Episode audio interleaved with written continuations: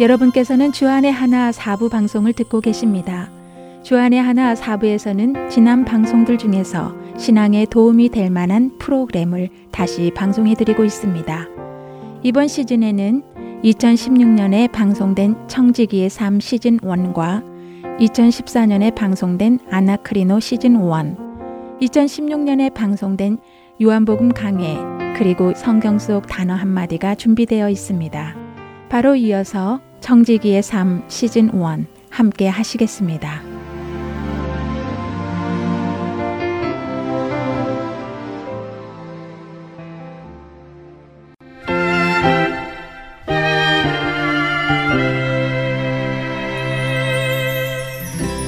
애청자 여러분 안녕하세요.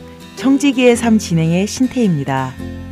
지난주엔 재정에 대해 공부하는 것, 그래서 우리 삶 가운데 하나님 나라의 원칙들을 세워가는 것이 왜 그토록 중요한가에 대해서 나눴습니다. 그리고 그토록 중요한 재정에 있어서 하나님 나라의 원칙이 우리 삶에 세워지지 못하도록 방해하는 악한 영의 권세가 있음도 나눴죠. 그렇다면 이제 우리는 어떻게 해야 될까요? 무엇보다 재정에 있어서 하나님의 법칙, 하나님의 생각을 알아야겠죠.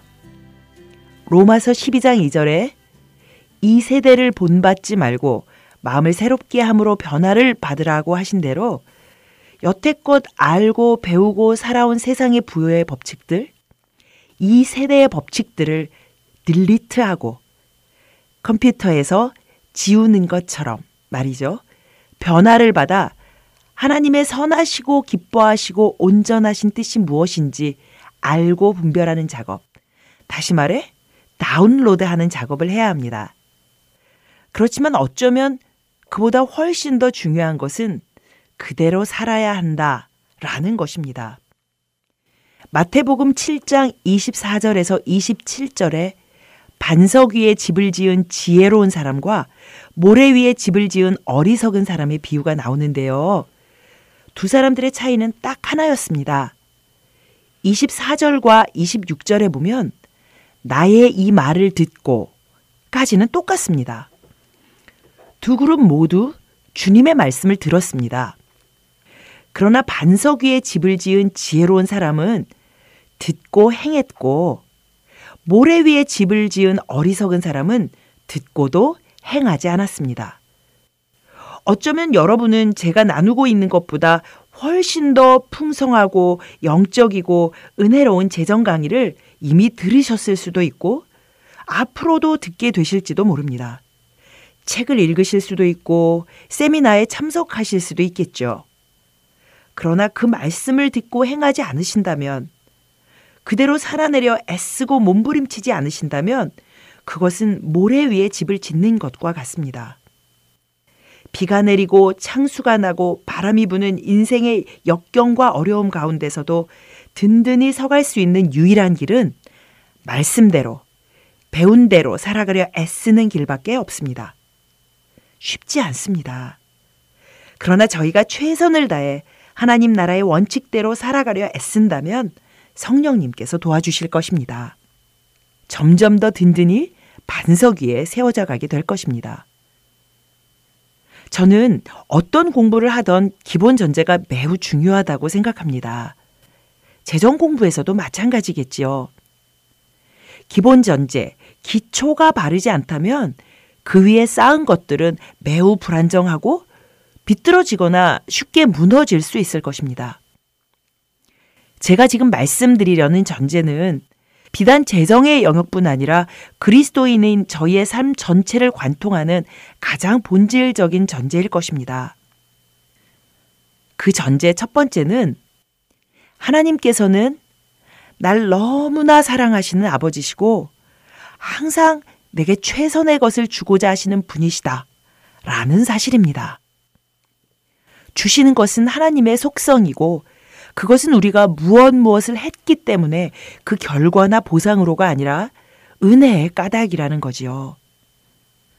로마서 8장 32절에 보면 자기 아들을 아끼지 아니하시고 우리 모든 사람을 위하여 내어 주시니가 어찌 그 아들과 함께 모든 것을 주시지 않겠는가 말씀하십니다.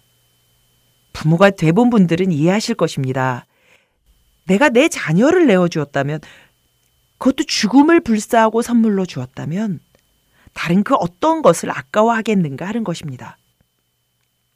마태복음 7장 11절에 너희가 악한 자라도 자식에게 좋은 것으로 줄줄 아는데 하물며 하늘에 계신 너희 아버지께서 더 좋은 것으로 주시지 않겠는가? 라고 말씀하십니다. 그렇습니다. 하나님께서는 언제나 최선의 것을 주고자 하십니다. 그리고 그것은 재정의 영역에서도 마찬가지십니다. 아유, 당연하죠. 라고 말씀하신다면 참으로 감사한 일입니다. 그러나 종종 우리가 당연히 믿고 있다고 인정한다고 여기는 것들을 하나님께서 테스트하실 때 언제나 순종으로 믿음으로만 반응하지 않는 저희를 발견하기도 합니다. 마가복음 10장 17절에서 22절에 보면 부자 청년의 얘기가 나옵니다. 영생 얻기를 질문하는 청년에게 21절에 예수께서 그를 보시고 사랑하사 말씀하십니다. 내게 있는 것을 다 팔아 가난한 자에게 주고 나를 따르라. 그는 예수님을 선하신 선생님이라고 인정하는 믿음이 있었지만 그를 사랑하셔서 말씀하시는 예수님을 따를 수 없었습니다. 사랑하시기 때문에 어떠한 경우에도 최선의 것을 주실 수밖에 없는 아버지의 사랑을 완전히 신뢰할 수 없었던 거죠. 두 번째 전제는 하나님만이 그분의 전지하심과 무한하신 지혜 가운데 무엇이 우리에게 최선인지를 아신다는 것입니다. 그리고 동일하게 재정의 영역에서도 최선의 방법과 최선의 계획을 알고 계신다는 사실입니다.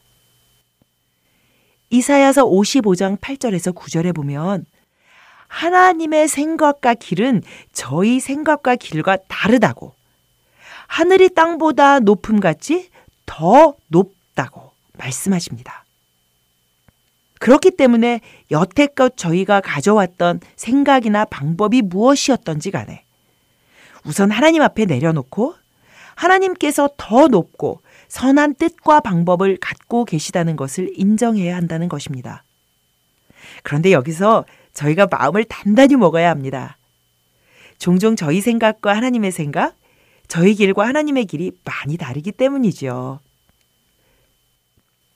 아까 살펴본 부자 청년도 결국 모든 것을 팔아 가난한 자들에게 나누어 주면 하늘에서 보화가 있을 것이라는 하나님의 방법과 뜻이 결국 그에게 최선의 것을 주고자 함이라는 것을 인정할 수 없어서 슬픈 기색을 띠고 근심하며 떠났으니까요. 사실 주는 것은 하나님의 속성, 하나님의 본질 자체이시고 은혜 때문이지만 또한 하나님께서는 저희에게 갚아주시고 상 주실 것 또한 약속하셨습니다. 문제는 그 보상이 특별히 재정적으로 드려진 것들에 대한 갚으심이 늘 이 땅에서의 가시적이고 세속적인 물질적인 보상만은 아니라는 것입니다. 주님께서는 더 영원한 차원의 더 영원한 세계의 보상을 약속하셨죠. 하나님께 상달될 정도로 구제하였던 고넬류에겐 이방인에게 처음으로 임한 성령 세례로 갚으셨고 과부들에게 겉옷과 속옷을 지어 입히고 선행과 구제하는 일이 심히 많았던 다비다에게는 육체의 새 생명으로 갚으셨습니다. 물론 하나님께서는 종종 하나님께서 모든 것을 알고 보고 계심을 더 잘 이해하게 하시기 위해서 이 땅에서의 가시적인 축복들을 허락하시기도 합니다. 그렇다면 감사하고 즐거워하십시오. 그러나 동시에 저희는 기대하게 되는 거죠. 영원한 축복은 얼마나 더 멋지고 놀라운 것일까. 또한 기도해야 합니다. 허락하신 이 재정의 축복을 어떻게 하나님을 기쁘시게 해드리고 이웃에게 복이 되게 하기 위해 더 잘 쓸 수 있을 것인가 하고 말이죠. 우리가 조심해야 하는 것은 얼마나 많은 경우 하나님께서 허락하신 축복이 오히려 하나님께 대한 의존성을 약화시키는 저주로 전락되는가 하는 것입니다. 하나님께 대한 철저한 전적인 의존, 하나님께 대한 갈급함, 하나님 없인 아무것도 아니라는 절박함을 갖고 있는 것이 축복임에도 불구하고 물질적인 축복을 허락하실 때 스르르 그 간절함과 의존을 놓아버린다면 결국 축복이 저주가 되는 비극이 일어나는 것이지요. 그래서 저희는 풍요에 점점 익숙해가며 축복에 대해 당연한 듯 내성을 갖는 강한 유혹에 맞서 싸워야 합니다.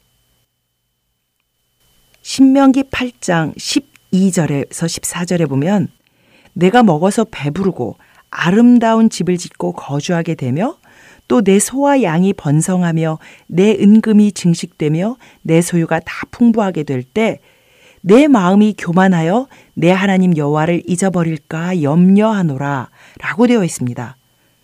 풍요와 축복에 대한 내성은 저희를 교만의 죄로 이끌 수 있다는 것입니다. 무엇보다 저희 모두는 거대한 그리스도의 몸 안에서 각기 다른 지체, 각각 다른 사명을 가진 사람들임을 잊지 말아야 합니다.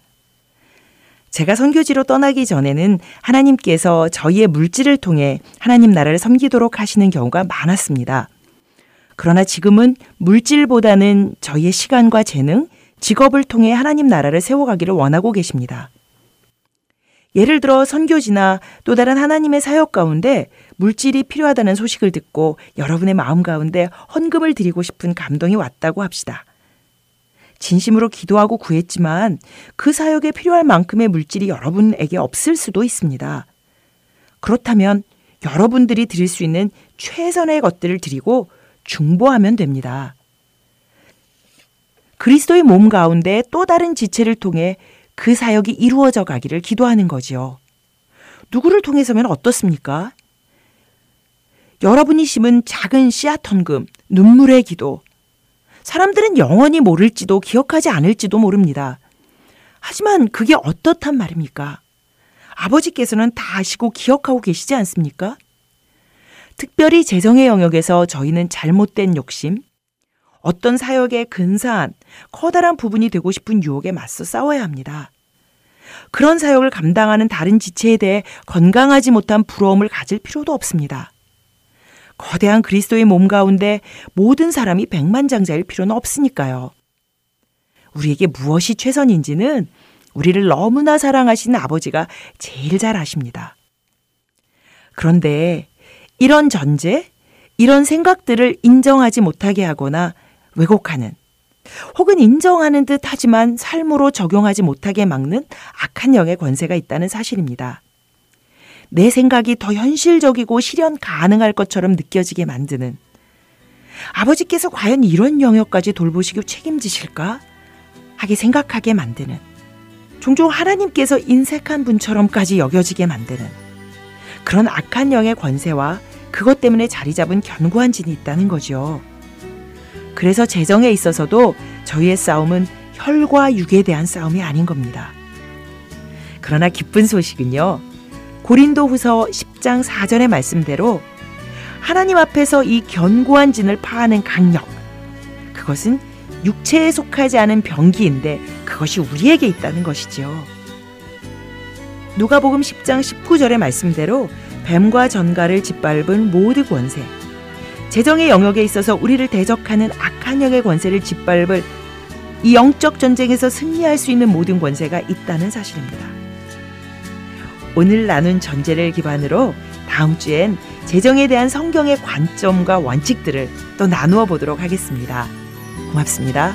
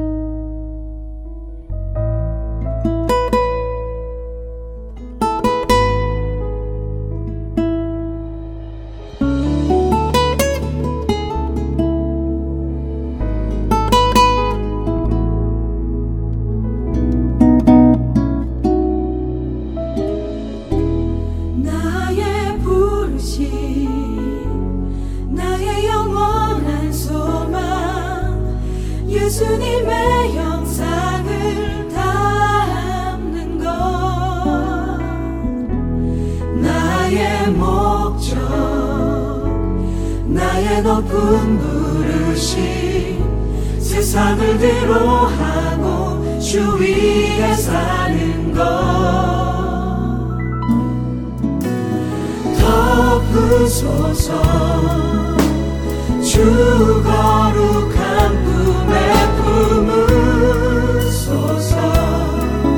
이곳이 나 속한 곳오 예수 이끄소서. 얼굴 보기 위해 은밀한 곳으로 내가 나아갑니다. 덮구 소서, 주 거룩한 꿈에 품으소서. 이곳이 나 속한 곳오 예수 이끄소서. 얼굴 보기 위해 은밀한 곳으로 내가 나아갑니다.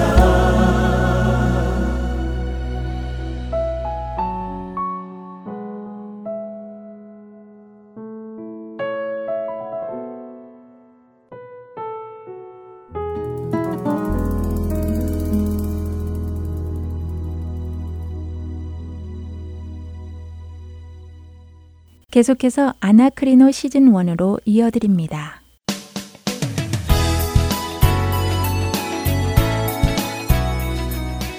애청자 여러분 안녕하세요. 여러분과 함께 성경을 상고해 가는 프로그램 아나크리노 진행의 최강덕입니다. 여러분 안녕하십니까 강순규입니다. 네, 오늘 아나크리노 이 시간에는 어떤 말씀을 상고해 볼까요? 예, 우리가 살다 보면요, 우리 주위에 장애를 가지고 태어나시는 분들을 보게 되죠. 네, 제 주위에도 그런 분들이 참 많으시거든요. 아, 그러세요? 예, 사실 어떤 의미로 보면 우리 중 어느 누구도 온전하게 태어나는 사람은 없는 것 같습니다. 네. 누구나가 다 보이는 혹은 보이지 않는 문제를 가지고 태어나는 것 같은데요.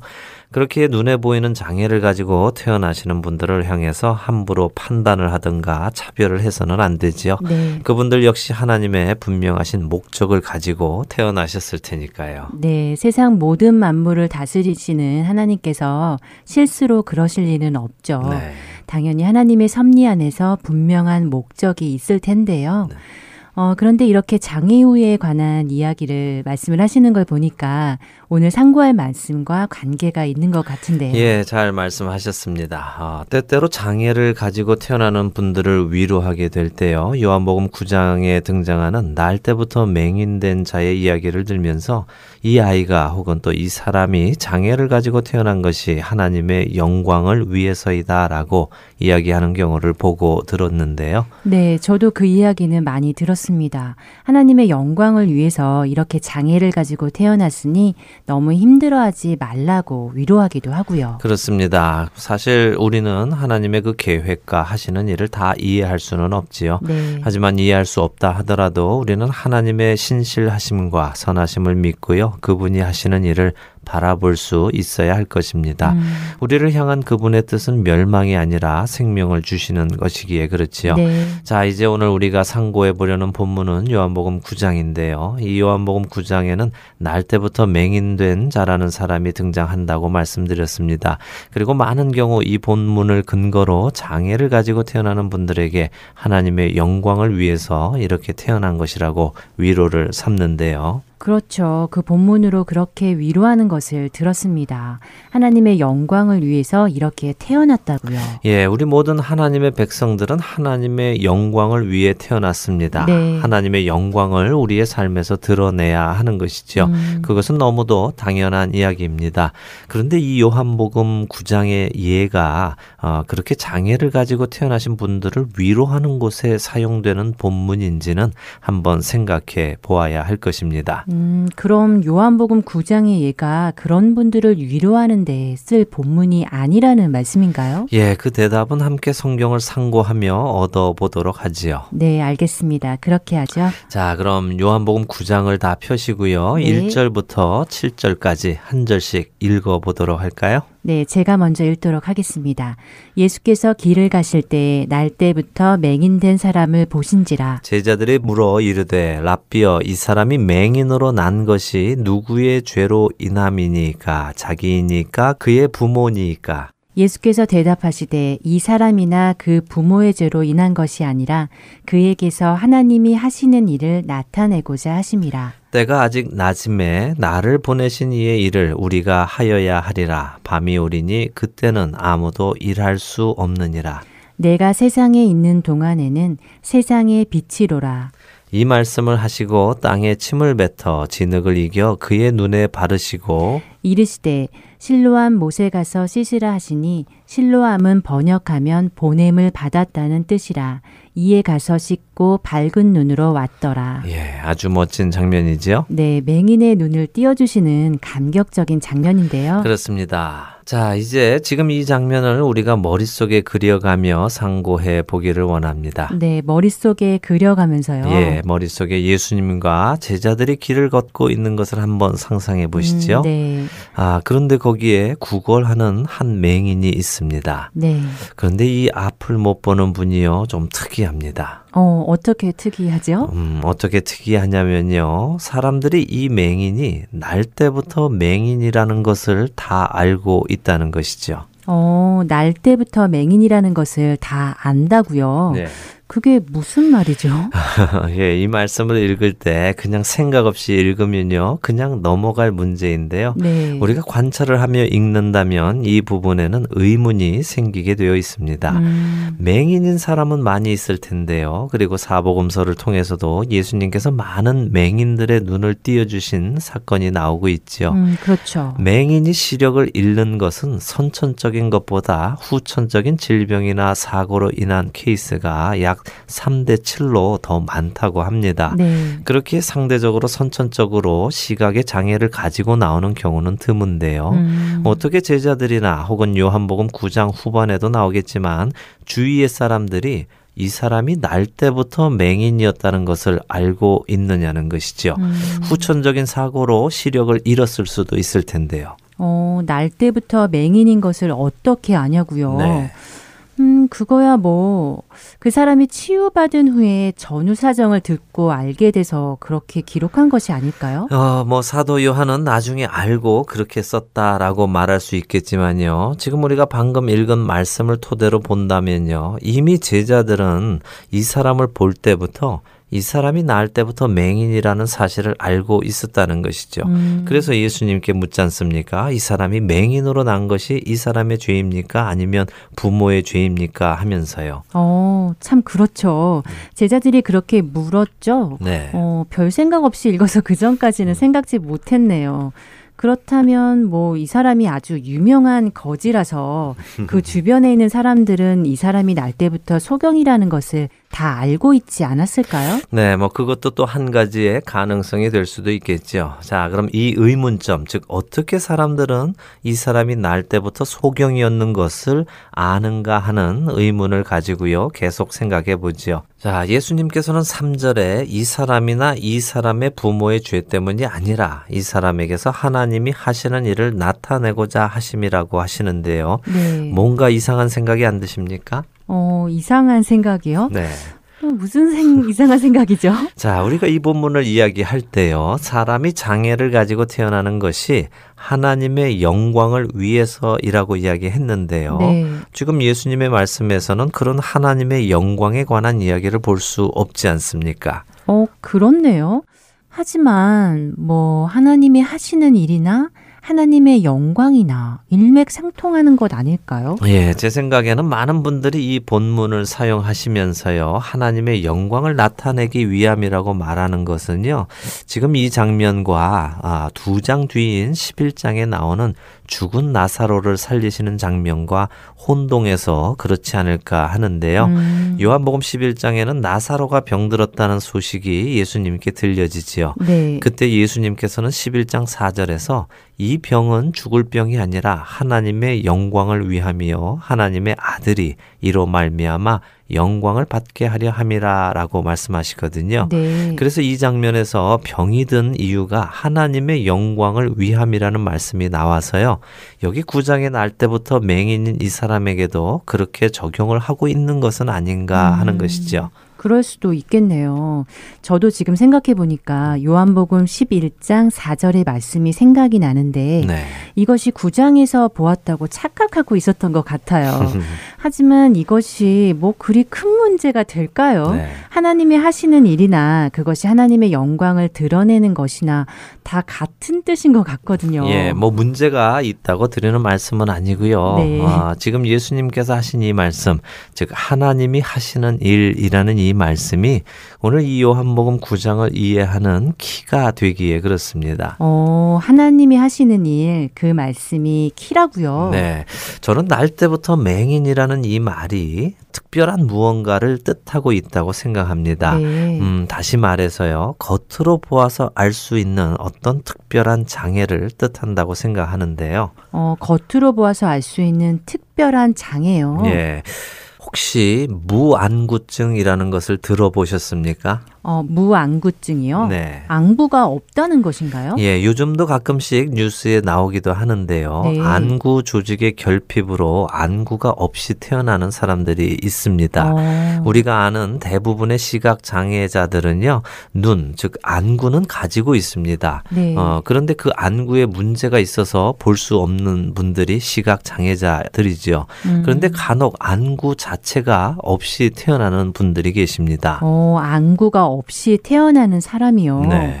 그럼 지금 이 날 때부터 맹인이라는 말이 안구가 없이 태어난 것을 이야기하고 있다는 말씀인가요? 어, 저는 그렇다고 생각하는데요. 네. 안타깝게도 헬라 원어를 찾아서는 날 때부터 맹인이라는 이 표현이 무안구증을 이야기하는 것인지는 알 수가 없습니다. 음. 하지만 사복음서를 잘 보며 특별히 오늘 어, 요한복음의 전후 사정을 관찰하면요. 그렇다라고 이야기할 수 있는데요. 음. 지금부터 왜 그런 결론을 얻을 수 있는지 상고해 보겠습니다. 네, 흥미가 있어지는데요. 계속 말씀해 주세요. 자, 먼저 사람들은 이 날 때부터 맹인의 외모만 보고도 이 사람이 날 때부터 맹인이라는 것을 알 수 있다는 사실이 있습니다. 네. 네. 그것은 그에게 안구가 없어서 일반적으로 볼 때 사람들이 쉽게 구분할 수 있기 때문인 것이죠. 음. 예수님은 많은 맹인의 눈을 띄어 주셨는데요. 대부분이 말씀만으로 그들의 눈을 띄어 주셨습니다. 음. 예를 들어 마가복음 10장에는 바디메오라는 맹인이 나오지요. 네. 그가 예수님께 보기를 원한다고 했을 때 예수님께서는 마가복음 10장 52절에서요.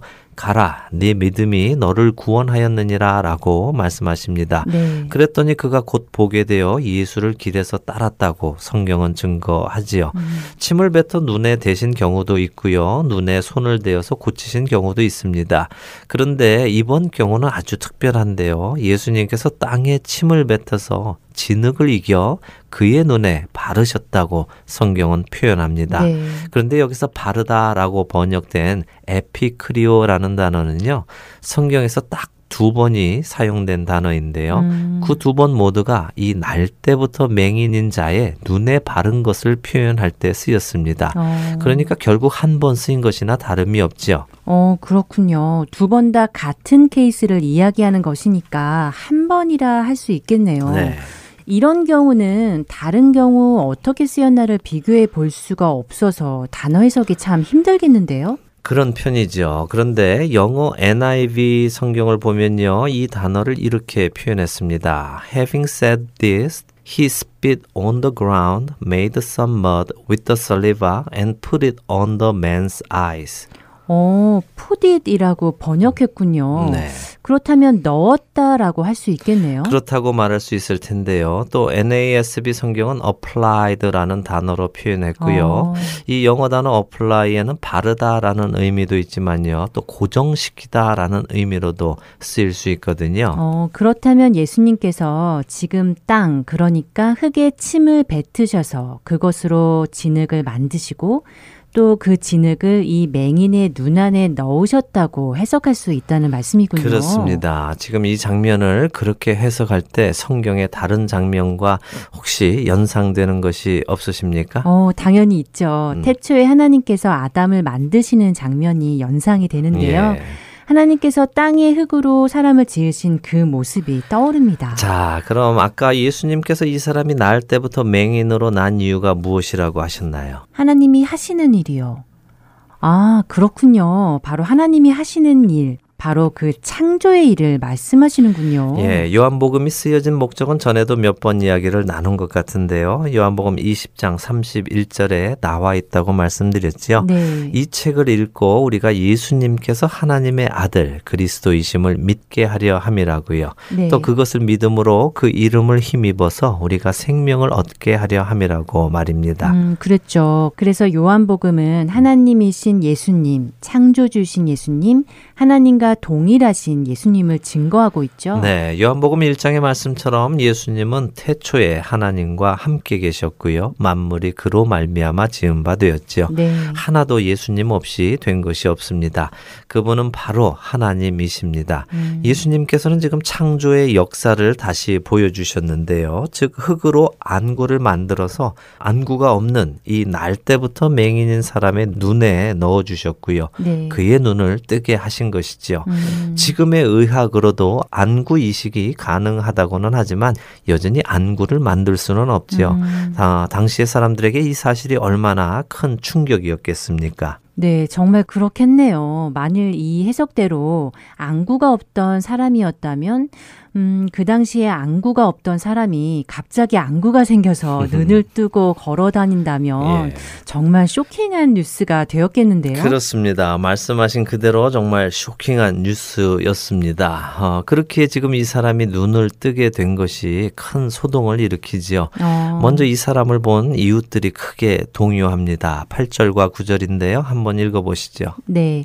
이웃 사람들과 전에 그가 거린인 것을 보았던 사람들이 이르되 이는 앉아서 구걸하던 자가 아니냐 어떤 사람은 그 사람이라 하며 어떤 사람은 아니라 그와 비슷하다 하거늘 자기 말은 내가 그라 하니 어, 사람들의 의견이 분분하군요. 그렇죠. 없던 안구가 생겼으니 놀랄만 하지 않겠습니까? 네. 비슷하기는 한데 없던 눈이 생겼으니 절대 그럴 일은 없고 음. 사람들이 혼란스러워하고 있지요. 이렇게 혼란스러우니 사람들이 묻습니다. 어떻게 이렇게 되었냐고요. 음. 그런데 사람들이 물을 때마다 그리고 요한복음을 쓴 사도 요한 역시 이 사람이 눈을 뜨게 된 것을 표현할 때 항상 진흙을 이겨 눈에 발라서 눈을 떴다라는 것을 계속해서 강조합니다. 네. 11절도 그렇고요. 14절, 15절 계속해서 이야기하지요. 어, 그렇군요. 자, 그리고 오늘 이 해석을 뒷받침하는 또 하나의 증거는요. 요한복음 9장 32절에 나오는데요. 네. 사실 예수님은 공생애를 시작하시면서부터 많은 병자와 맹인과 귀머거리와 다리 저는 사람들을 고치셨고 귀신 쫓는 일, 생명을 살리는 일들을 하셨지요. 네. 그리고 그 소문은 굉장히 빨리 이스라엘 전온 지역에 퍼져나갔습니다.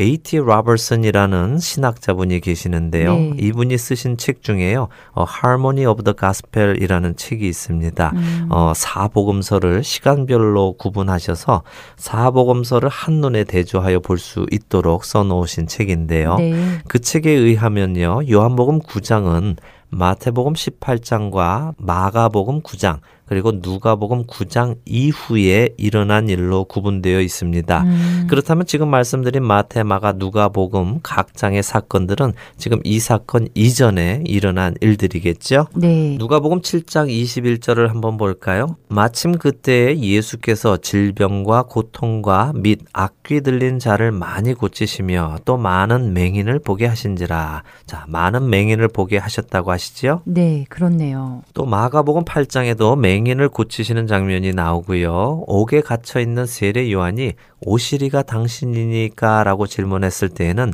맹인이 보며 못 걷는 사람이 걸으며 나병 환자가 깨끗함을 받으며 못 듣는 자가 들으며 죽은 자가 살아나며 가난한 자에게 복음이 전파된다고 대답하셨습니다. 네. 어, 그렇기 때문에 지금 이 날 때부터 맹인된 이 사람이 눈을 뜨기 전에요.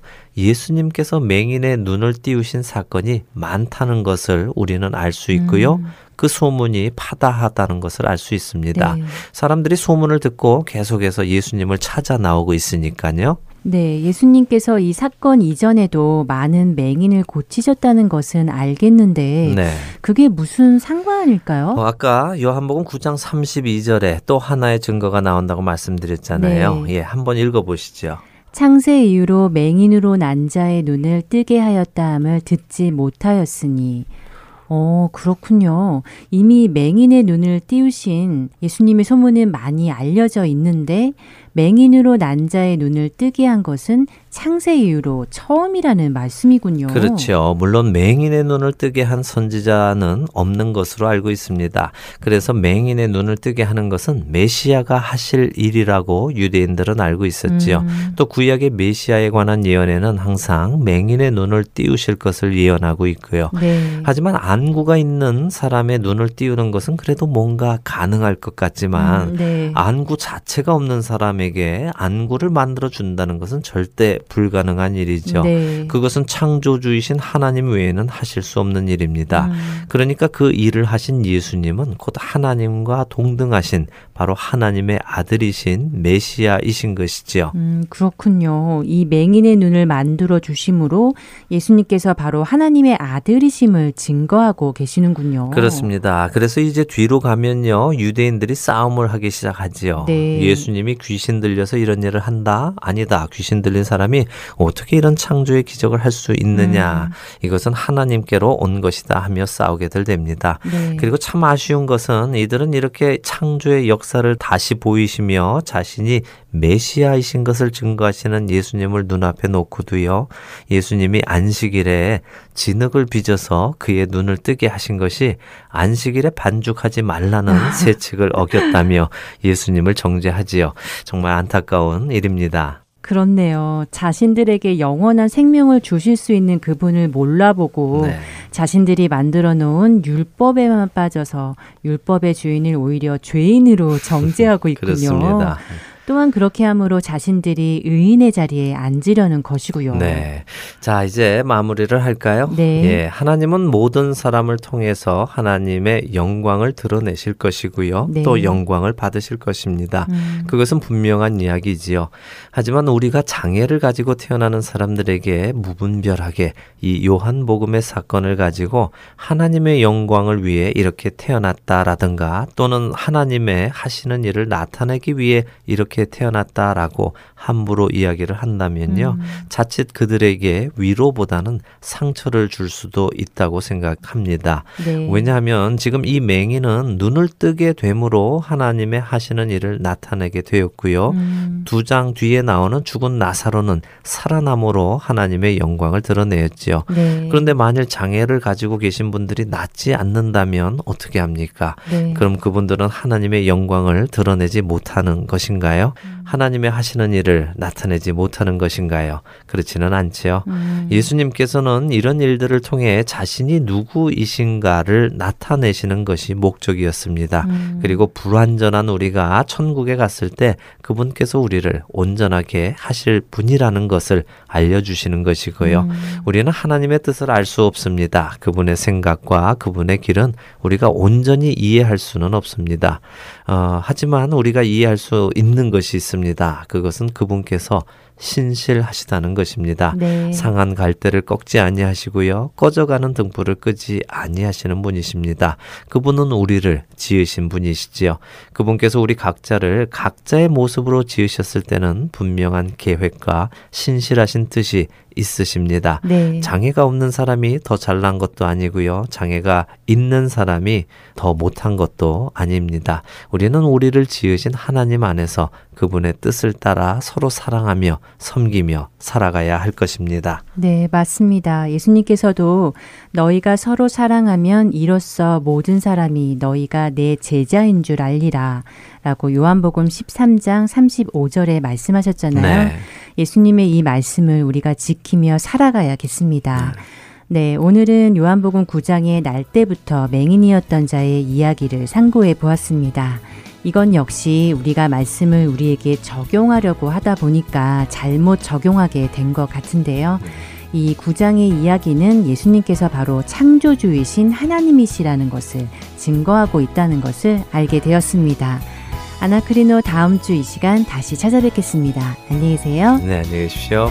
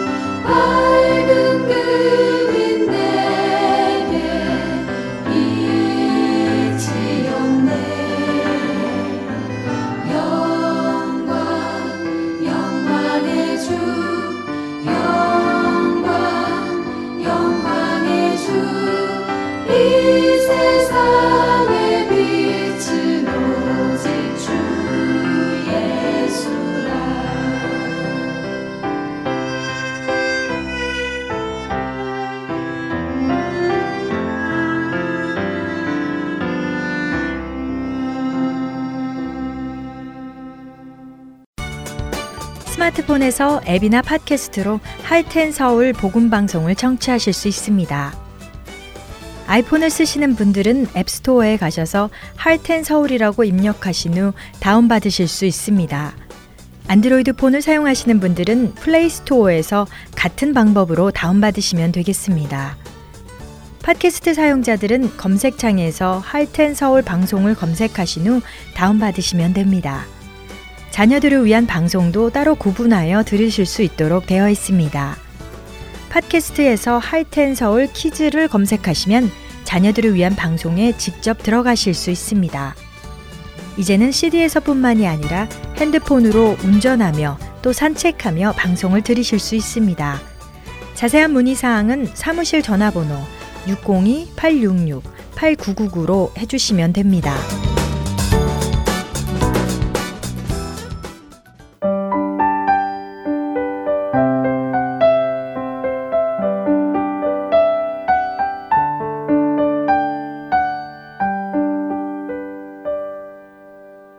이어서 요한복음 강해 함께 하시겠습니다.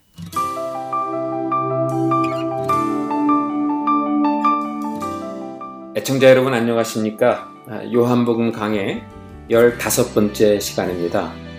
오늘은 요한복음 4장 43절에서 51절에 담겨 있는 그 예수님이 해가신 두 번째 표적에 대해서 알아보겠습니다. 자, 예수님이 다시 갈릴리로 왔습니다. 43절을 보니까 이틀이 지남에 예수께서 거기를 떠나 갈릴리로 가시며 이렇게 되어 있습니다. 자, 이 구절을 2장 11절과 한번 비교해 보십시오. 예수께서 이 첫 표적을 갈릴리 가나에서 행하여 그의 영광을 나타내심에 제자들이 그를 믿으니라. 두 구절이 수민 상관을 이룬다는 것을 알 수 있습니다. 잠시 가나의 혼인잔치 이후에 그 예수님의 여정을 생각해 보겠습니다. 갈릴리 가버나움에서 예루살렘에 올라가 성전을 정결케 하셨죠. 그리고 나서 다시 갈릴리로 가시기 위해서 사마리아 땅을 밟으셨습니다. 그리고 갈릴리로 간 후에는 다시 가나에 들어가셨습니다. 가나, 바로 가나에 다시 오신 것입니다. 가나가 어떤 곳입니까? 혼인잔치에서 예수님이 물을 포도주로 만든 곳입니다. 뭐 결혼식은 그 당시의 사람들에게는 마지막 날 믿는 자들이 참여할 혼인잔치의 예표라고 이미 설명한 바 있습니다. 요한계시록 19장 예, 7절에서 9절을 보면 이렇게 적혀 있습니다. 우리가 즐거워하고 크게 기뻐하며 그에게 영광을 돌리세. 어린 양의 혼인 기약이 이르렀고 그의 아내가 자신을 준비하였으므로 그에게 빛나고 깨끗한 세마포를 입도록 허락하셨으니 이 세마포 옷은 성도들의 옳은 행실이로다 하더라. 천사가 내게 말하기를 기록하라. 어린 양의 혼인잔치에 청함을 받은 자들은 복이 있도다. 이게 혼인잔치의 모습입니다. 예수님은 그 장소에 다시 왔습니다. 2장 11절에서 요한은 굳이 예수님이 첫 번째 표적을 행하신 갈릴리라고 증언했죠. 그리고 오늘 본문의 54절을 보면 이곳에서 이루어진 또 하나의 일을 두 번째 표적이라고 강조하며 진술합니다. 자, 첫 번째 표적은 가나의 혼인잔치에서 나타났는데, 뭐 혼인잔치는 어느 문화권에서나 가장 기쁜 장소로 예, 여겨지고 있죠. 예수님은 그 혼인잔치에서 물을 포도주로 만드심으로 잃어버린 축제를 회복시켜 주셨던 겁니다. 축제를 잃어버린 인생에게 축제의 인생에 대한 가능성을 허락하신 것이죠. 예수님은 그 장소에 다시 왔습니다. 어제까지만 해도 포도주가 있었습니다. 노래가 있었습니다. 웃음이 그치지 않았던 그곳입니다. 그런데 오늘 그 장소의 분위기는 전혀 다릅니다. 자신의 아들이 죽어가는 것을 보며 슬퍼하는 한 신하가 예수님을 찾아왔습니다. 그런데 그 죽어가는 생명은 어린아이였습니다. 한 신하의 아들이었습니다. 자연적으로 늙어서 때가 되어 죽어가는 게 아니었다는 겁니다. 전혀 예고되지 않았던 죽음으로 가는 병에 걸린 것이죠. 가장 기막힌 현실은 어린 아들의 죽음을 바라볼 수밖에 없는 아버지의 슬픔일 것입니다. 이 아버지는 누굽니까? 그는 신하라고 되어 있어요. 원어를 보니까 바실리코스입니다. 바실리코스는 그냥 신하가 아니라 헤롯 궁전에서 왕을 돕는 자를 가리킵니다. 그렇다면 그는 사회적 신분이 있었던 사람이었을 것입니다. 권력도 있는 사람이었을 겁니다. 그러나 그가 가진 사회적 신분, 권력, 혹은 물질로도 자신의 아들의 죽어가는 문제를 해결할 수 없었던 것입니다. 자, 궁전에 실력인 의원들이 얼마나 많았겠습니까? 아이의 아버지인 신한 뭐 그런 의원들의 의술 혹은 명약을 다 동원해서 아이를 살려보려고 하지 않았을까요?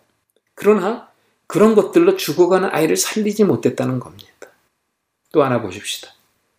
이 아버지는 아들을 지극히 사랑했으면 분명합니다. 그렇기 때문에 20마일을 걸어서 예수님을 만나러 온 곳입니다. 그러나 아버지의 그러한 사랑을 가지고도 안 됐습니다. 죽음은 아버지의 지극한 사랑을 가지고도 해결할 수가 없었습니다. 요한은 여기서 죽음의 문제는 인간의 차원에서 해결할 수 없음을 보여주고 있습니다. 죽음의 문제는 물질, 의술, 인간의 그런 차원에서 해결되지 않는다는 겁니다. 요한이 하고 싶은 말은 바로 이것입니다. 앞서 예수님을 만난 두 사람이 있었죠. 니고데모와 사마리아 여인이었습니다. 완전히 다른 두 부류의 사람이었지만 그들의 근본 문제는 똑같습니다. 예수님께서 니고데모에게 뭐라고 말씀하셨습니까? 내가 다시 태어나야 하리라 라고 말씀했습니다. 종교적인 문제 같지만 생명과 죽음의 문제였다는 겁니다. 물을 기르러 나온 사마리아 여인에게 예수님은 뭐라고 말씀하셨어요? 내 남편을 데려오라 라고 말씀했습니다. 여인은 살기 위해 물을 기르러 나왔고 살기 위해 남편을 구했습니다. 그녀에게 남편은 하나의 생존의 수단이었다는 겁니다. 그렇게 살지 않으면 죽을 것 같아서 또 다른 남자의 품을 찾아간 것입니다. 그래서 예수님은 영원히 목마르지 않는 생수를 주리라 이렇게 말씀했습니다. 이것은 예수님이 그녀의 문제를 생명의 문제로 진단했다는 뜻입니다. 도덕적 문제 같지만 사실은 사마리아 여인의 문제도 결국은 생명과 죽음의 문제였습니다. 자, 두 사람의 문제. 이것이 왕의 신화의 이야기 속에 노골적으로 표현되고 있었다는 겁니다.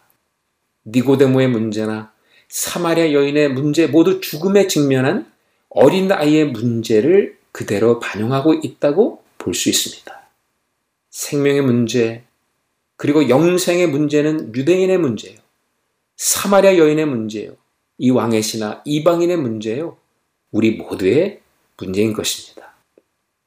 사람들은 표면에 나타난 육신적인 문제나 도덕적인 문제 혹은 종교적인 문제만을 가지고 예수님께 나옵니다. 그러나 예수님은 실질적인 문제를 말씀하시죠. 그것은 거듭남의 문제요, 생명의 문제요, 영생의 문제라고 진단해 주십니다.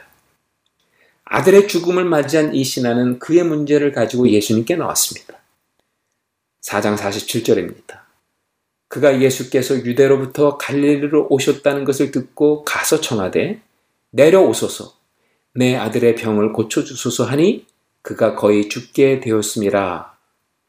신하는 자신의 실존을 똑똑히 보고 있었습니다.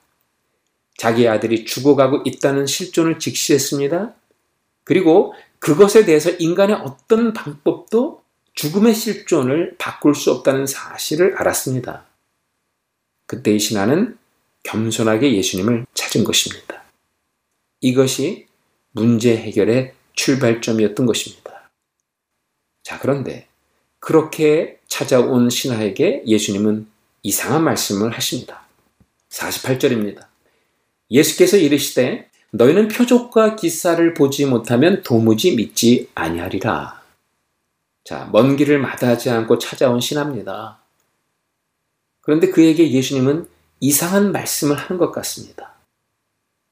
그러나 이 말씀을 자세히 보면 이 말씀은 신하를 두고 한 말씀이 아닌 것을 알 수 있습니다. 여기에서 예수님은 너희는 이라는 복수형을 사용하고 있죠. 그렇다면 예수님은 지금 그 자리에 있는 군중들에게 말씀하고 있다고 보는 게 옳습니다. 아마 예수님은 그 자리에 있는 유대인들을 염두에 두고 이 말씀을 하시는 것 같습니다. 그것을 어떻게 합니까? 오늘 이 말씀은 이미 구약에 등장하는 유대인들이 익히 들어 아는 말씀입니다. 출애굽 때 하나님께서 모세에게 하신 말씀과 같은 맥락이죠. 출애굽기 7장 3절에서 4절입니다. 내가 바로의 마음을 완악하게 하고 내 표준과 내 이적을 애굽 땅에서 많이 행할 것이나 바로가 너희의 말을 듣지 아니할 터인즉 내가 내 손을 애굽에 뻗쳐 여러 큰 심판을 내리고 내 군대 내 백성 이스라엘 자손을 그 땅에서 인도하여 낼지라. 비슷한 말씀입니다. 예수님이 자기 백성에게 왔으나 영접하지 않았습니다. 믿지 않았다는 말입니다.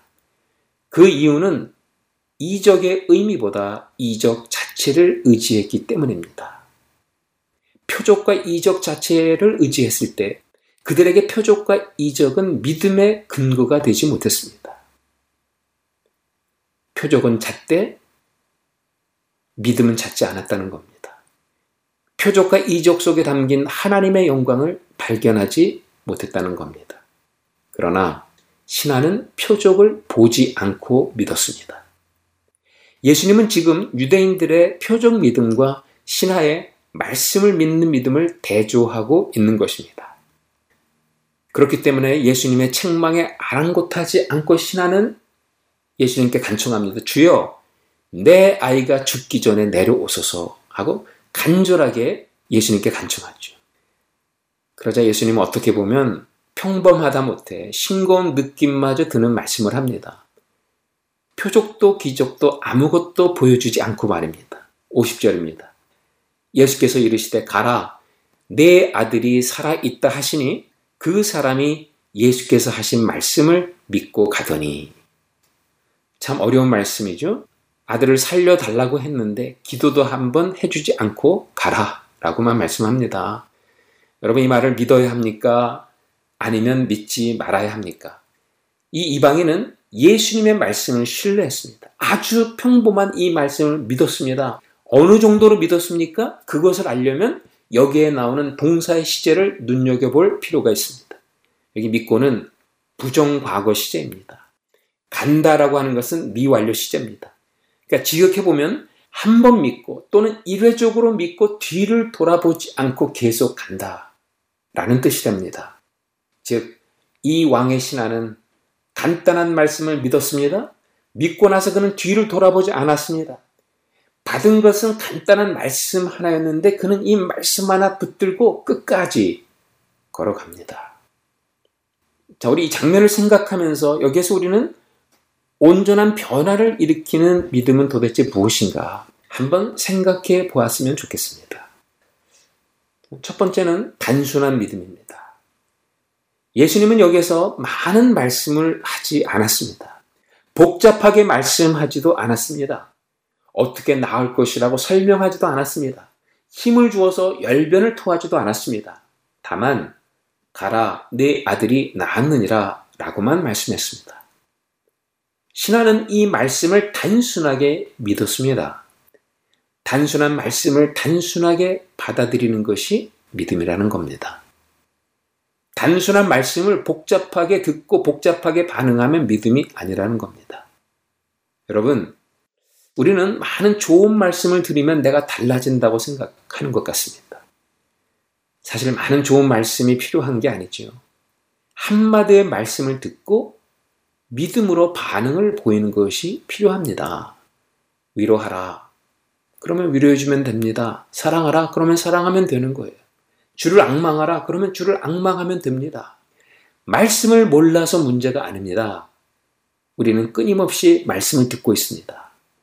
방송을 들으면 말씀이 나옵니다. 금요 성경 공부에서 우리 목사님들의 말씀을 듣습니다. 주일 예배 때 설교 말씀을 들었습니다. 예배 끝나고 나면 소그룹에 흩어져서 성경 공부를 합니다. 많은 말씀을 들었습니다. 말씀의 홍수 속에 살아갑니다. 그러나 홍수의 물고기가 목말라 죽었다는 말이 있듯이 많은 말씀을 듣는데 우리는 아직도 목마르다고 합니다. 믿지 않는 것이 문제입니다. 들으면서 판단하는 것이 문제입니다. 좋은 말씀, 별로인 말씀을 구별하여 말씀을 내가 취사 선택하려고 하는 태도가 문제입니다. 말씀에 대한 이런 태도에는 기적이 일어나지 않습니다. 단순한 말씀을 단순한 말씀으로 믿고 반응을 보일 때 기적이 일어나는 줄 믿습니다. 두 번째는 말씀에 대한 신뢰가 말씀하신 분에 대한 신뢰로 옮겨져야 합니다. 여기 신하는 예수님을 신뢰하는 것과 예수님의 말씀을 신뢰하는 것 사이에 괴리감이 없었죠. 말씀의 신뢰가 곧 예수님을 신뢰하는 것이었고 또 예수님을 신뢰하는 것이 곧 그분의 말씀을 신뢰하는 것이었습니다. 말씀에 대한 신뢰, 말씀하신 분에 대한 신뢰가 일치했다는 겁니다. 그때 아이가 살아나는 놀라운 일을 체험했던 것입니다. 대학 시절에 후배가 오토바이를 몰고 다녔습니다. 아침에 학교 갈 때만 되면 뭐 저를 학교까지 태워준다고 여러 번 얘기했습니다. 그러나 저는 한 번도 그 오토바이를 탄 적이 없습니다. 왜냐하면 저는 그 후배가 오토바이를 몰다가 목숨을 잃을 뻔한 사고를 여러 번 냈다는 사실을 이미 알고 있었기 때문입니다. 후배의 오토바이 실력을 신뢰하지 못했기 때문에 나는 그의 말도 믿을 수가 없었던 것입니다. 우리도 경우에 따라서는 예수님의 말씀을 믿는 것과 예수님을 믿는 것을 분리시킬 때가 종종 있습니다. 말씀을 믿는 것과 예수님을 믿는 것이 일치하지 않았다는 겁니다. 말씀을 믿는 것과 예수님을 믿는 것이 일치하지 않았기 때문에 믿음의 역사를 경험하지 못하는 분들이 많다는 것입니다. 믿음의 괴리감에 빠지지 않기 위해서는 말씀에 대한 신뢰가 말씀하신 분에 대한 신뢰로 옮겨지는 훈련을 날마다 해야 되는 것입니다. 말씀을 들으면서 말씀하신 분과의 신뢰 관계 속에 들어가는 훈련도 병행해야 된다는 말입니다. 즉, 우리가 하나님의 말씀을 묵상할 때마다 그 말씀을 주신 하나님을 묵상해야 되는 겁니다. 하나님의 마음이 어떤지, 하나님의 생각이 어떤지, 하나님의 관점이 어떤 것인지를 말씀을 통해서 묵상하게 될 때 우리는 말씀과 말씀하신 분에 대한 괴리감을 경험하지 않습니다. 말씀을 신뢰하는 것이 곧 말씀하신 분을 신뢰하는 것과 같다는 것을 경험하게 되는 것입니다. 마지막 세 번째, 변화를 일으키는 온전한 믿음은 신실한 믿음입니다. 4장 51절에서 53절입니다. 내려가는 길에서 그 종들이 오다가 만나서 아이가 살아있다 하거늘 그 낫기 시작한 때를 물은즉 어제 7시에 열기가 떨어졌나이다 하는지라 그의 아버지가 예수께서 내 아들이 살아있다 말씀하신 그때인 줄 알고 자기와 그 온 집안이 다 믿으니라. 신하는 집으로 돌아가며 예수님을 대면한 사건에 대해 많이 갈등했을 것 같습니다. 다시 예수님에게 돌아가서 죽어가는 아들에게 와달라고 간청할까? 많이 고민했을 겁니다. 그러나 중요한 사실은 무엇입니까? 갈등과 고민 속에서도 그는 이미 출발한 길을 되돌아서지 않았다는 겁니다. 말씀을 붙들고 그의 가야 될 길을 끝까지 갔다는 것입니다. 이것이 믿음입니다. 신실함입니다. 그래서 요한복음에서는 믿음이라는 단어를 두 시제로 사용하고 있죠. 부정과거로 사용했습니다. 한 번 믿는 믿음의 결단을 의미합니다. 믿음이라는 단어를 현재형으로 많이 사용하고 있습니다. 지속적으로 믿는 겁니다. 한 번 믿고 끝나는 게 아니라 신실하게 끝까지 믿는 겁니다. 내가 붙잡은 믿음에 대해 뭐 열매나 결과가 없다 할지라도 끝까지 믿는 신실함을 말합니다. 자, 여리고성을 도는 이스라엘 백성들을 생각해 보십시오. 우리 하나님께서 이스라엘 백성들에게 6일 동안 하루에 한 바퀴씩 돌고 마지막 날에 일곱 바퀴를 돌라고 말씀하셨죠. 말씀에 순종하여 이스라엘 백성들은 열심히 여리고성을 돌았습니다. 그래서 첫날 한 바퀴를 돌았더니 막 지축이 움직이기 시작했습니다. 둘째 날 한 바퀴를 돌았더니 기와가 떨어지기 시작했습니다. 셋째 날 한 바퀴를 돌았더니 벽돌이 무너지기 시작했어요. 마지막 날에는 여리고성이 거의 다 무너져서 신바람 나서 마지막 날에 일곱 바퀴를 돌았다. 이것이 성경 이야기입니까? 아니죠. 여리고 성을 열세 바퀴 돌 때까지 아무 일도 일어나지 않았습니다. 이스라엘 백성들에게 요구되어지는 믿음은 신실한 믿음이었다는 겁니다. 요한복음 2장에 물을 포도주로 만드실 때 예수님은 하인들에게 물을 아구까지 채우라고 하셨습니다. 말씀에 순종하여 하인들은 물을 계속 길어다 항아리에 부었지만 물은 포도주로 바뀌지 않았습니다. 그럼에도 불구하고 그들이 끝까지 말씀을 믿고 순종했더니 결국은 물이 포도주로 바뀌었다는 것이 요한복음 2장의 이야기입니다. 변화를 일으키는 온전한 믿음, 그것은 신실한 믿음이었다는 겁니다. 요한복음이 요구하는 믿음은 믿음의 신실함인 것입니다. 이 신하의 온전한 믿음으로 아들은 살아나게 됩니다. 무엇보다 온 집이 예수를 믿게 됩니다. 그런데 요한은 이 사건에 대해 다음과 같이 결론을 짓습니다. 54절입니다. 이것은 예수께서 유대에서 갈릴리로 오신 후에 행하신 두 번째 표적이라. 이 말씀은 46절과 수미상가를 이루지요. 예수께서 다시 갈릴리 가나에 이르시니 전에 물로 포도주를 만드신 곳이라. 첫 번째 표적과 두 번째 표적은 맥을 같이 하는 사건임을 암시해주고 있죠. 두 표적을 연결시켜 보십시오. 그러면 그 의미가 명확해집니다. 가나의 혼인잔치는 새 창조에 대한 선포라고 이미 말씀드린 바 있습니다.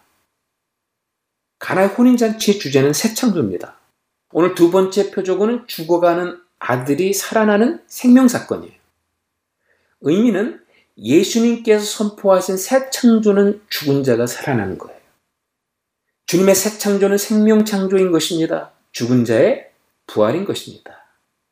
자, 두 번째 표적에서 벌써 이 표적이 어떤 방향을 가리키고 있는지, 이 표적이 어디로 가고 있는지를 보여주고 있지 않습니까? 일곱 개의 모든 표적은 부활의 표적을 향해 가고 있다는 것을 명백하게 보여주고 있습니다. 예수님은 요한복음 11장 25절에서 26절에 나는 부활이요 생명이니 나를 믿는 자는 죽어도 살겠고 무릇 살아서 믿는 자는 영원히 죽지 아니하리니 이것을 내가 믿느냐 라고 말씀했습니다. 예수님이 부활이요 예수님이 생명이라고 말씀하십니다. 때문에 새 창조를 이루신 예수님께서 우리에게 허락하실 새 창조는 생명 창조요. 죽은 자의 살아남임을 말씀하고 있는 겁니다. 그래서 여러분 이 표적을 들여다보면 이 표적 안에는 부활의 상징들로 가득 차 있습니다. 본문에서 살았다라는 단어가 몇 번 나와요? 세 번 반복됩니다. 4장 50절 그리고 51절 53절에 세 번 반복됩니다. 또 이 신하는 아들이 살아난 사실을 3일째에 확인하게 됩니다. 첫째 날 신하는 아이가 죽어가는 것을 보고 가나로 갔죠. 둘째 날 예수님을 만났습니다. 그리고 하나님의 말씀을 받았습니다. 제3일째 다시 가보나무로 돌아가는 길에 아들이 살아났다는 소식을 듣습니다. 가나의 혼인잔치 때에도 사흘째 되던 날, 사흘째입니다.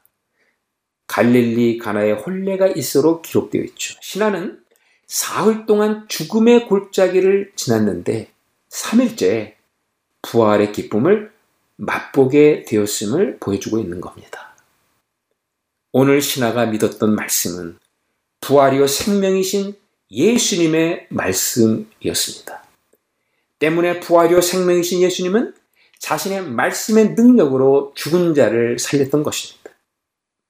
우리의 믿음이 그러한 기적을 만들어낸 게 아니라 우리가 믿는 그 믿음의 내용, 그 믿음의 대상이 부활이요 생명이기에 그 말씀을 믿으면 죽은 자가 일어나게 된다는 것입니다. 우리가 이 말씀을 통해서 한 가지 더 보고 싶은 게 있습니다. 앞서 신하는 오셔서 고쳐 주십시오라고 예수님께 간청했을 때 예수님이 그 자리에 반드시 있어야 된다고 요구했어요. 그런 그가 예수님을 만나고 나서 변했죠.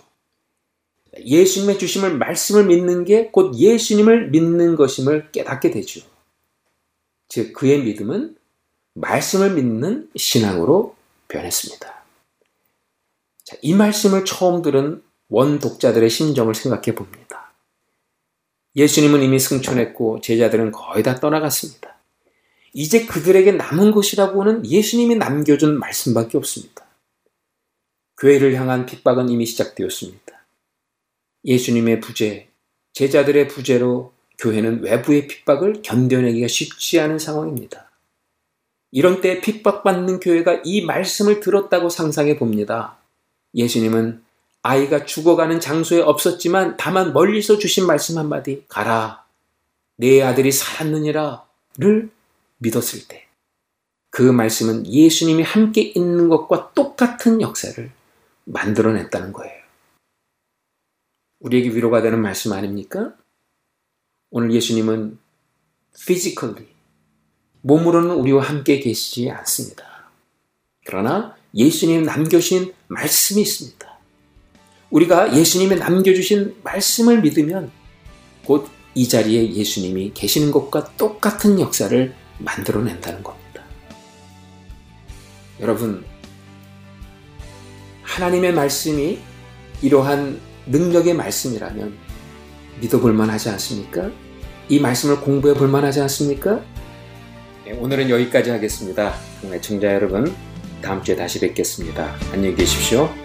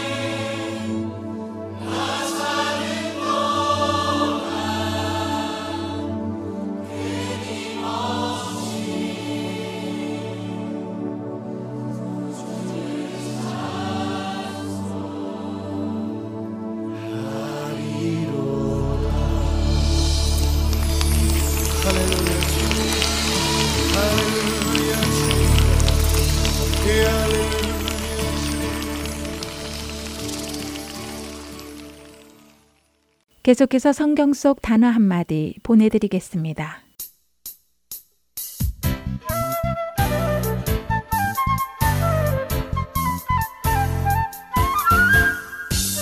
여러분 안녕하세요. 성경 속 단어 한마디 진행의 이다솜입니다. 성경 속 단어 한마디는 교회에서 자주 사용되지만 그 뜻을 명확히 알지 못하거나 혹은 세상에서는 쓰이지 않는 생소한 의미를 가지고 있는 단어들을 한 주에 하나씩 택하여 여러분들과 함께 나누는 프로그램입니다. 지난주 첫 시간에는 교회에서 가장 많이 쓰이는 단어 중에 하나인 아멘이라는 단어에 대해서 알아보았습니다. 오늘은 이 아멘과 같이 많이 쓰는 단어 중에 또 하나를 선택했는데요. 바로 할렐루야입니다. 할렐루야나 아멘이라는 단어는 기독교 용어임에도 불구하고 세상 사람들도 가끔 사용을 합니다. 그런데 세상에서는 그 뜻을 제대로 알지 못하고 대부분 기독교를 비하할 때 사용하여서 마음이 참 아픈데요. 그렇기에 우리 그리스도인들이 성경 속 단어들의 뜻을 더 정확히 알고 혹시라도 잘못 사용하는 사람들이 있을 때에 알려주고 교정해 주어야 할 것입니다. 오늘 성경 속 단어 한마디는 할렐루야에 대해서 나누어 보겠습니다. 할렐루야는 옛 유대인들이 사용하던 히브리어인데 할렐루는 찬양하다라는 의미를 가진 할랄의 명령형으로 여러분들은 누구누구를 찬양하십시오 라는 뜻이며 야는 하나님 이름 야외의 약자로 하나님을 뜻합니다.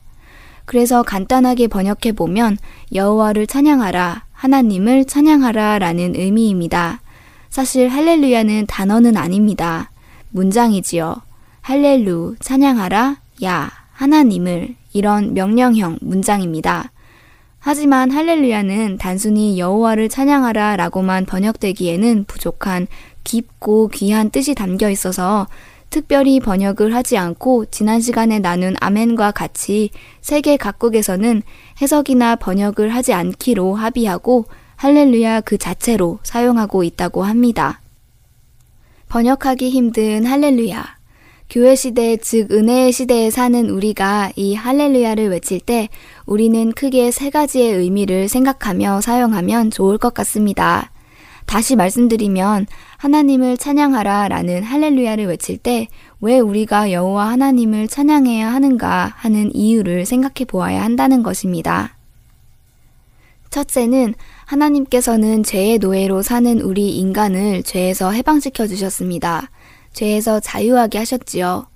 그렇기에 우리를 죄에서 자유하게 해주신 하나님을 우리의 마음을 다하여 찬양하는 것입니다. 두 번째는 처음 우리를 넘어뜨렸고 지금도 계속해서 우리를 넘어뜨리려는 마귀의 모든 관계를 멸하시는 하나님께 감사하며 찬양하는 것입니다. 그분의 도우심이 없이는 우리는 결코 이 싸움을 승리할 수 없기 때문이지요. 마지막으로 세 번째로는 우리처럼 죄인이었던 사람들, 악인이었던 사람들, 하나님과 원수되었던 사람들을 택하여 주셔서 그 죄를 사해 주시고 새로운 피조물로 만드시고 당신의 독생자 예수 그리스도의 신부로 삼아 주신 하나님의 은혜를 찬양하고 감사하는 것입니다. 물론 이 외에도 우리가 하나님을 찬양해야 하는 이유는 결코 셀 수 없이 많습니다. 찬송가 가사처럼 하늘을 두루마리 삼고 바다를 먹물 삼아도 다 기록할 수 없지요. 그렇기 때문에 특별하게 번역하지 않고 할렐루야라는 원어를 그대로 사용하는 것입니다. 그런데요, 때때로 할렐루야 말고 비슷한 다른 말을 듣게 되는 경우가 있습니다. 바로 알렐루야입니다. 할렐루야는 하나님을 찬양하라인데 그러면 알렐루야는 무엇일까 궁금하시지요? 그러나 이 두 말은 같은 의미입니다. 할렐루야는 히브리어를 발음한 것이고 알렐루야는 그리스어를 발음한 것입니다. 그리스어에는 히읗 발음에 해당하는 문자가 없어서 그 소리에 가까운 이응 발음을 사용한다고 하네요. 그래서 할렐루야를 알렐루야로 표기하게 되고 또 발음하게 된 것이랍니다. 개신교는 청교도 국가의 영향을 받았기 때문에 그 발음이 영어가 많습니다. 그래서 할렐루야를 주로 사용하게 된 것이며 카톨릭, 즉 천주교는 로마권역의 영향을 받았기 때문에 알렐루야를 주로 사용하게 된 것이라고 하네요. 기도를 할렐루야 아버지라고 시작하는 분들이 많이 계시는데요. 이렇게 기도하실 때 또 찬양을 부르실 때 할렐루야를 외치실 때 하나님을 향해 우리의 온 마음을 다하여 찬양한다는 그 마음으로 힘차게 할렐루야라고 외치시면 될 것 같습니다. 우리를 구원하시고 자녀 삼아 주신 하나님을 찬양합니다. 다음 한 주도 하나님을 높이 찬양하시는 저와 여러분 되기를 진심으로 소원합니다. 할렐루야.